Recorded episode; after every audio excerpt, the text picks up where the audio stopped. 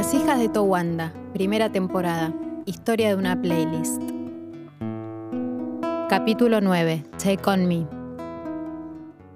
Recuerdo que era el día número 13 del mes, un número que armando una especie de patrón se repetía y se repetía en nuestra historia.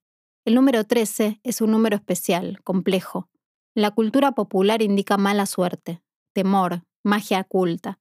En cambio, en la numerología es el número maestro asociado a la transformación, al intercambio de planos, de realidades.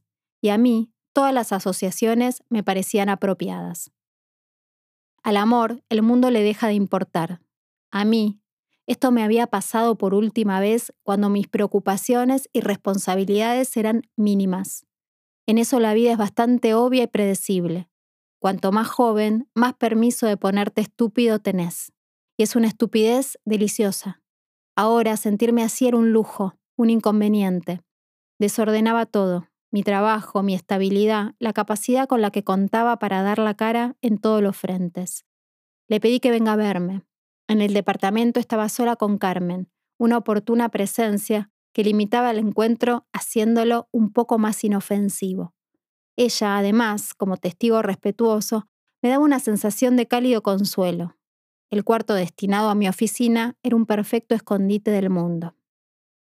Le abrí el garage y metió su auto en el edificio. Nos saludamos. Todo era torpe y a la vez sincero. Le hice un té y dije muchas pavadas sin importancia. Cerré la puerta de la oficina, se sentó en una silla y yo me paré a un costado, apoyándome en un escritorio que tenía contra la pared. Ahora lo pienso y entiendo que necesitaba mirarlo desde arriba, como un fiscal a un acusado.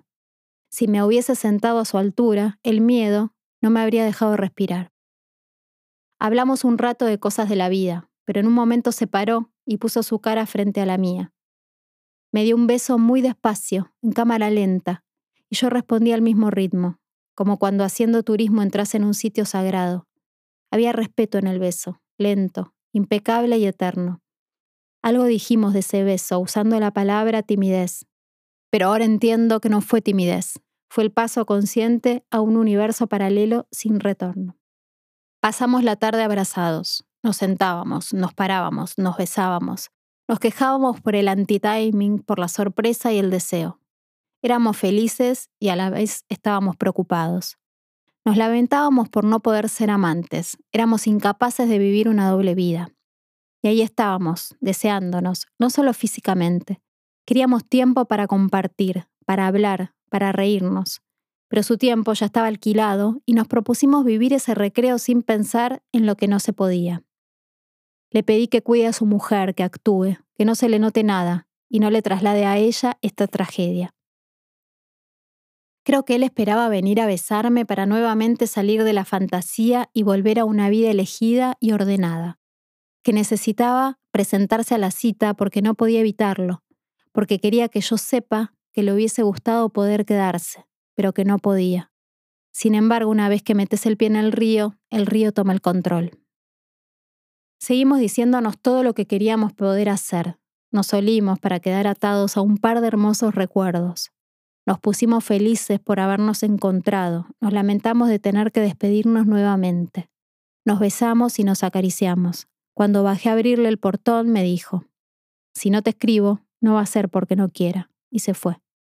Yo agarré mis cosas y salí caminando hacia una clase particular de tango. Al menos bailando, mi cabeza flotaba sin reaccionar. El dolor iba a llegar tarde o temprano, pero ese día era un día feliz.